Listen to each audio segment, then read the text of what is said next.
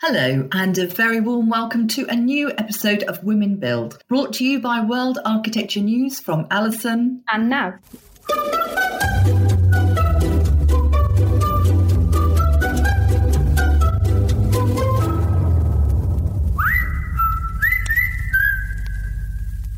In today's episode, we speak to Natalie Teliviac, Principal at Michael Green Architecture, about the benefits of building with wood.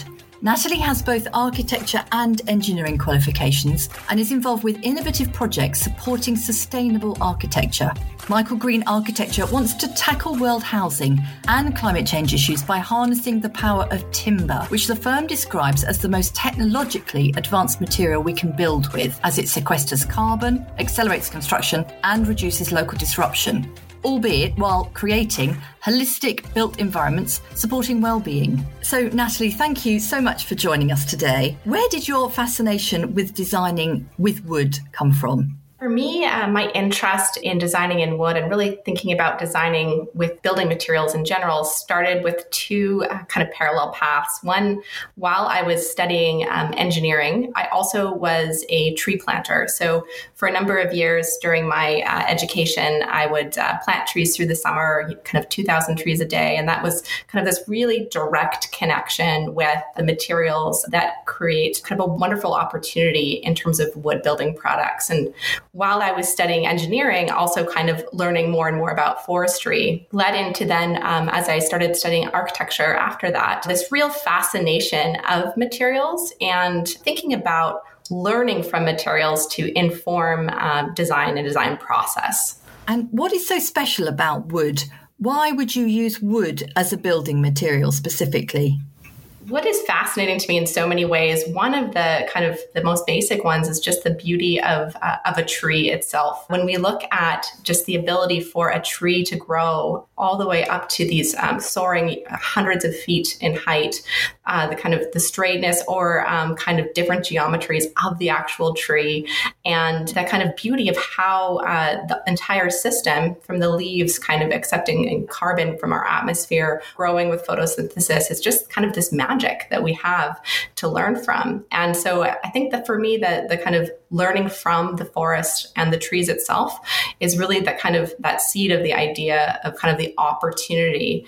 And then that just kind of opens the door to thinking about what happens from after that tree is grown and how can the material, the fiber itself that's kind of made through that process be studied and understood and be part of design solutions in all different types of buildings. And would it be fair to say that there is a renewed interest in wood underway at the moment? What are you seeing? Absolutely. We're in this really exciting time right now in terms of using wood as a building material. It's something that we've used for millennia. And right now we're in this kind of resurgence. And part of that is the availability of different types of wood building materials. So they kind of are captured in this umbrella term of mass timber products, which really is a kind of a term that describes a range of different, both kind of panels, so really, really large panels that can be 60 feet long and 10 feet wide, or long columns and beams, so kind of long elements. But these large products are actually made up of smaller pieces of wood. And so this innovation, and this has happened over the past couple of decades, starting in Europe, really has unlocked the potential to build bigger buildings, build things that use smaller pieces of wood, smaller fibers. So thinking about our forest cycles and the kind of sustainable processes that can kind of inform how our forests are managed have allowed for this really explosion now and this revolution of how we can use wood building materials and how it can shape our cities. And are there some building types that are more suited to being built in wood? You mentioned that it's a flexible material, and now you can build big and you build small, but are there sections of the industry that would automatically defer to using wood now for some designs?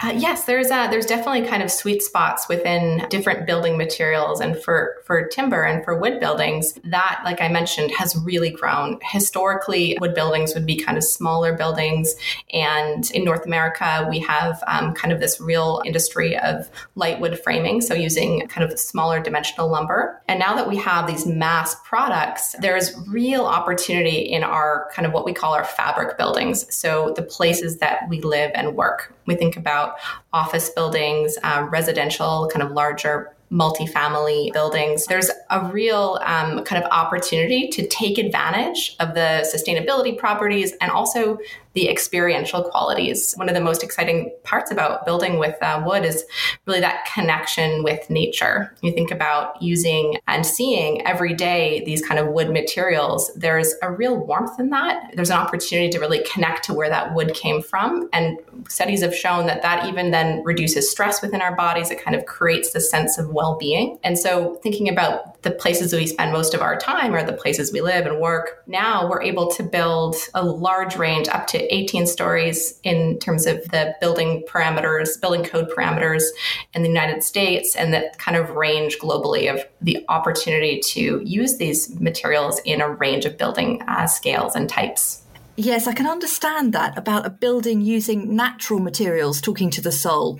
It reinforces the benefits found from forest bathing and the awareness of nature. One of the buildings you've been involved with was the Ronald McDonald House, which was built to support up to 73 families. And this uses a tilt-up CLT structure. Can you explain a little bit more about that? Absolutely. That project we started about 10 years ago, and it's here in Vancouver, Canada. And the tilt-up structure is actually, so the walls of each of the house pavilions, so those 73 families are actually grouped into four different kind of quadrants or pavilions. And each of those large houses, the walls are actually tilt up. So if you imagine these large panels that I was describing earlier are kind of stood on end and create the kind of gravity-bearing wall around the perimeter of the building. And what that did for us was create a very stable, so that in terms of the structure itself, it's quite stable. And also taking advantage of the kind of environmental performance of the wood structure. But the real magic, I think, in that project in terms of the opportunities of using the wood material was really in the shared spaces. So there's a common family living room and two shared dining rooms. And within those spaces, there's expressed and exposed timber in the roof panels and in the walls. And the idea there was really to think about, how do we create a place of healing for these families? The families are staying at the house while their children undergo treatment at the adjacent hospital. And so the goal and the kind of real driver was, how do we create a place of healing, and how do we create a place that links back to the homes where these families are coming from? And in this case, these families are coming from all over the province in British Columbia, as well as the Yukon. And so exploring the opportunity to use those forests and those environments as design concepts to inform the project. And have you had any feedback from the families that have lived there in that building and how it made them feel? Yes, thankfully, because it's here in Vancouver, we're able to kind of maintain a relationship and connect with the team there. And we continue to receive, very positive feedback, which is just, it's always been a very meaningful project for us. And it's very kind of heartwarming to hear those experiences. And in addition to the wood structure, another really important aspect of that design process was connecting to nature directly. So the project actually captures these internal courtyards as well as kind of landscape around the building. And the idea there was to almost create outside rooms where the adjacent doors could be opened, and creating safe places for the kids to play while parents could sit in the kind of adjacent indoor spaces. So in kind of all these different layers, what we were trying to think about is how to connect to nature, how to connect to place, and how to use those tools to create a healing environment that also fosters community and community within the families that are staying at the house.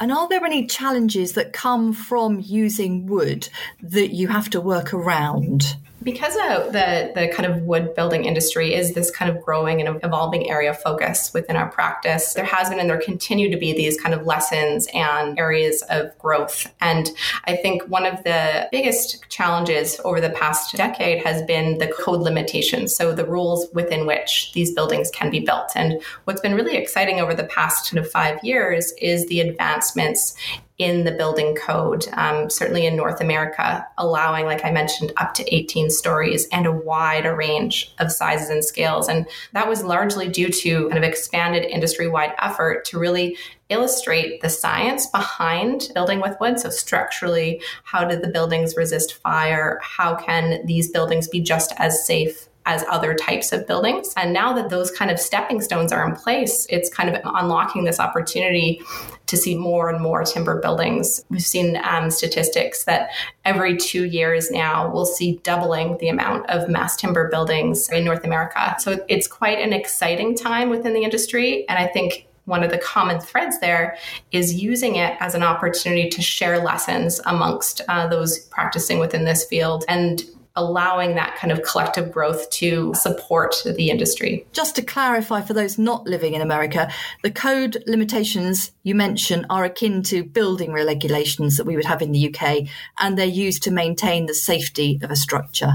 Correct. Yes, that's right. And you can go up to 18 stories currently. Is there a hope that you will be able to go higher? What needs to happen to the materials to mean that you will be able to build higher in a safe manner? The wonderful thing right now is when you actually look at the science and just designing to the specific properties of the wood is you can actually build much higher. And right now it's 18 stories prescriptively, so per the rules and the guidelines that are written. But we've designed kind of a proof of concept up to 35 stories. You see now designs for 40 stories. The kind of science is there and the potential is there. So it just really becomes up to design practitioners to kind of find the right solution for the right location. We'll continue to see these kind of taller and taller timber structures around the world.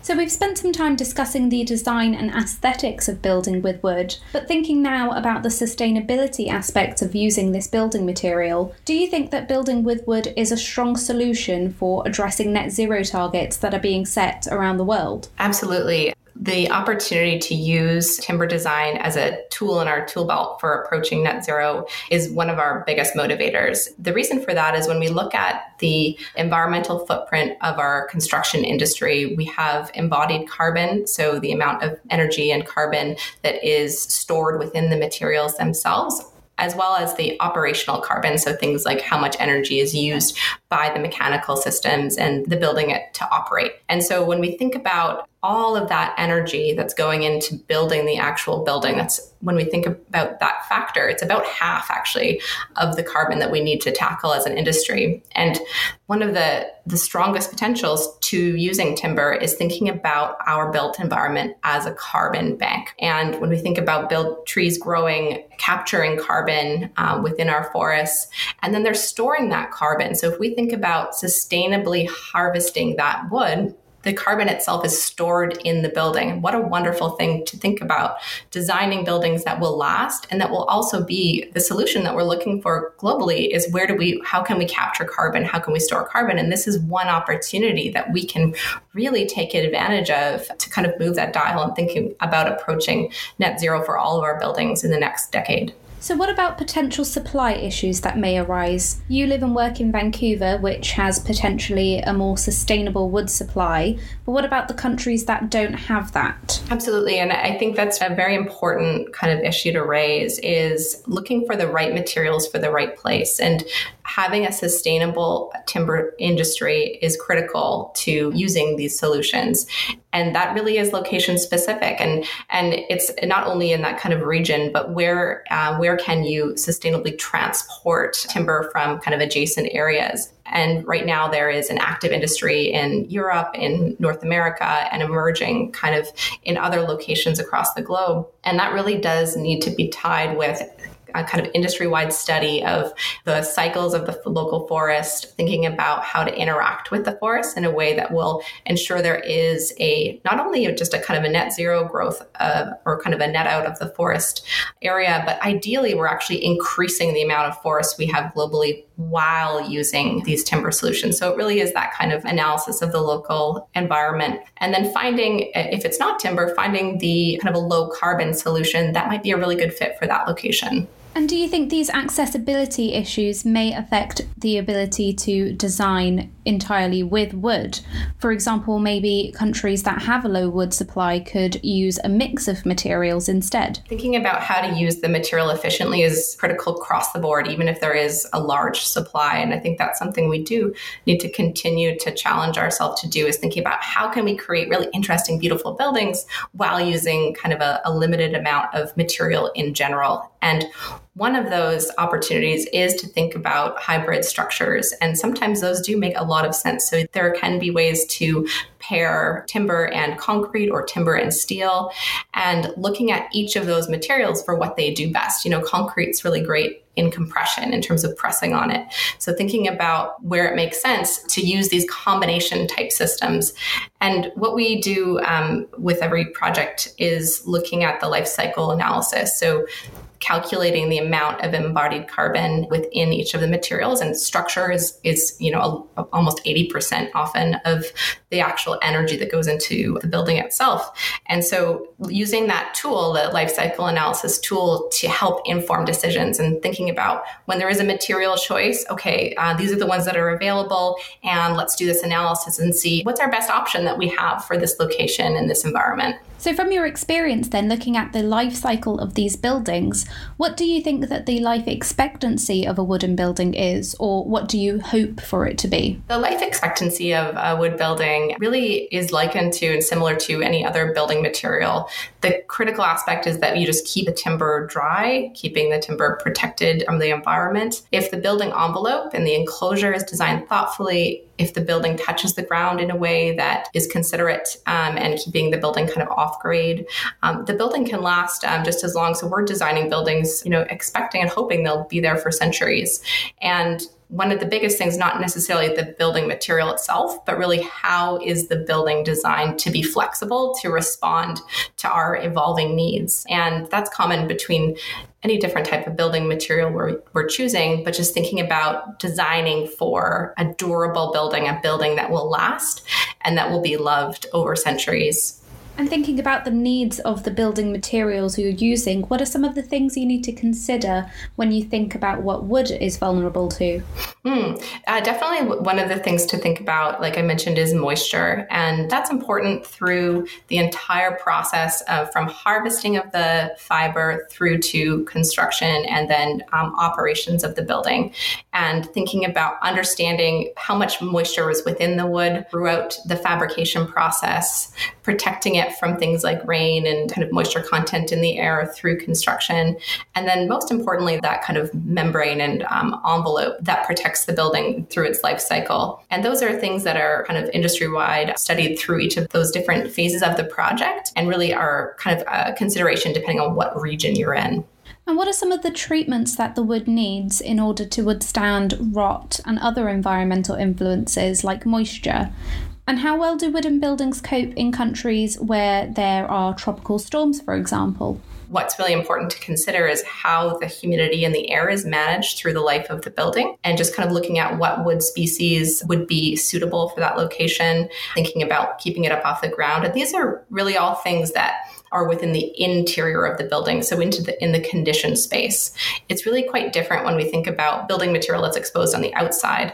And one example I could relate in terms of using wood on the outside of a building, so things like the cladding and the enclosure, is there are natural materials. So cedar and yellow cedar are great options for exterior, but there's also really interesting products that are becoming available that have treatments on the wood that allow it to exist outside. And one material we've used a number of times is called Accoya.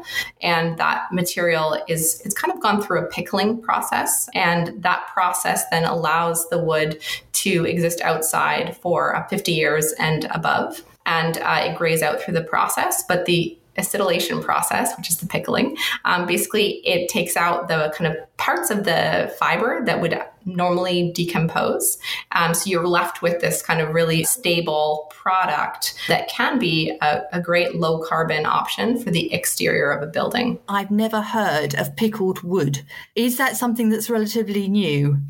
We've been looking at it for, I think, 7 or 8 years. I'm not sure how long it's been available. There's other products now that are being studied that are kind of impregnated with oil. It's almost like, if we want another food analogy, like deep fried.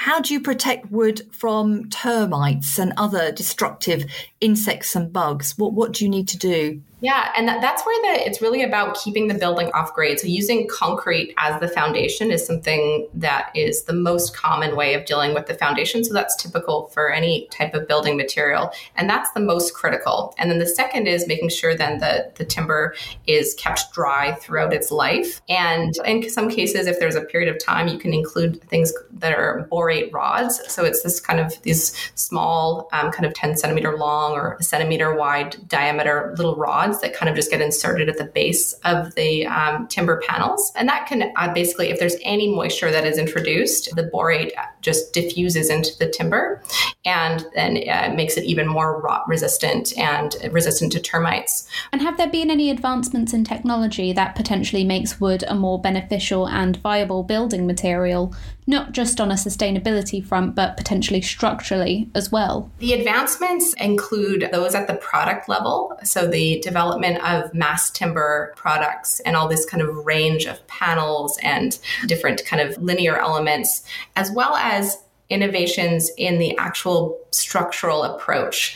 And these are really driven by solutions that will create the types of spaces that our communities and that our cities need. So thinking about how we can explore different structural solutions that will create larger spans, bigger open spaces that can enhance flexibility, and allowing that kind of those two parallel streams of innovation in materials and then in structural solutions to really kind of interplay and to provide solutions that are beautiful spaces to be in. And you can see kind of even more and more kind of larger span structures that start to create that kind of sense of wonder kind of when you're in the space as well. So I think we'll continue to see over the next decade these kind of innovations and exploring how to use this timber materials to create beautiful spaces. And I just want to ask one really important question about costs. Is the cost of wood equal to the cost of the more traditional approaches, would you say? I understand it's far better sustainably, but if a building needs to go up cheaply, is it still a natural go-to source, would you say?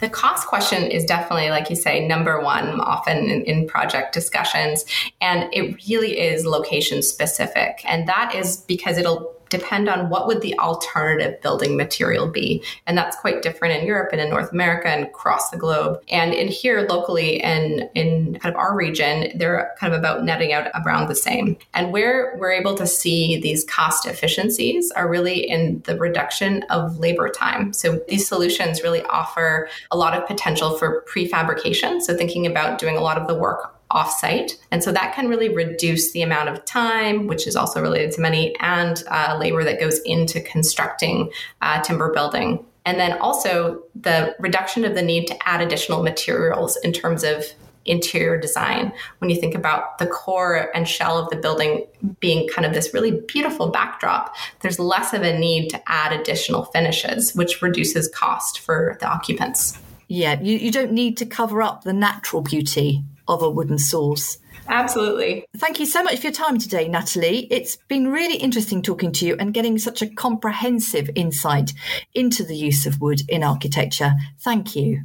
Amazing. It's so lovely to meet you all. I'm so thankful that you're doing this podcast. I think it's just such a great and needed aspect of our lives. So thank you. We welcome your feedback on the podcast. So please aim all your comments to waneditorial@Haymarket.com. You can listen on Spotify, Apple Podcasts, and Google Podcasts. So follow, download and join us as we look into the world of architecture from a female perspective, wherever you are.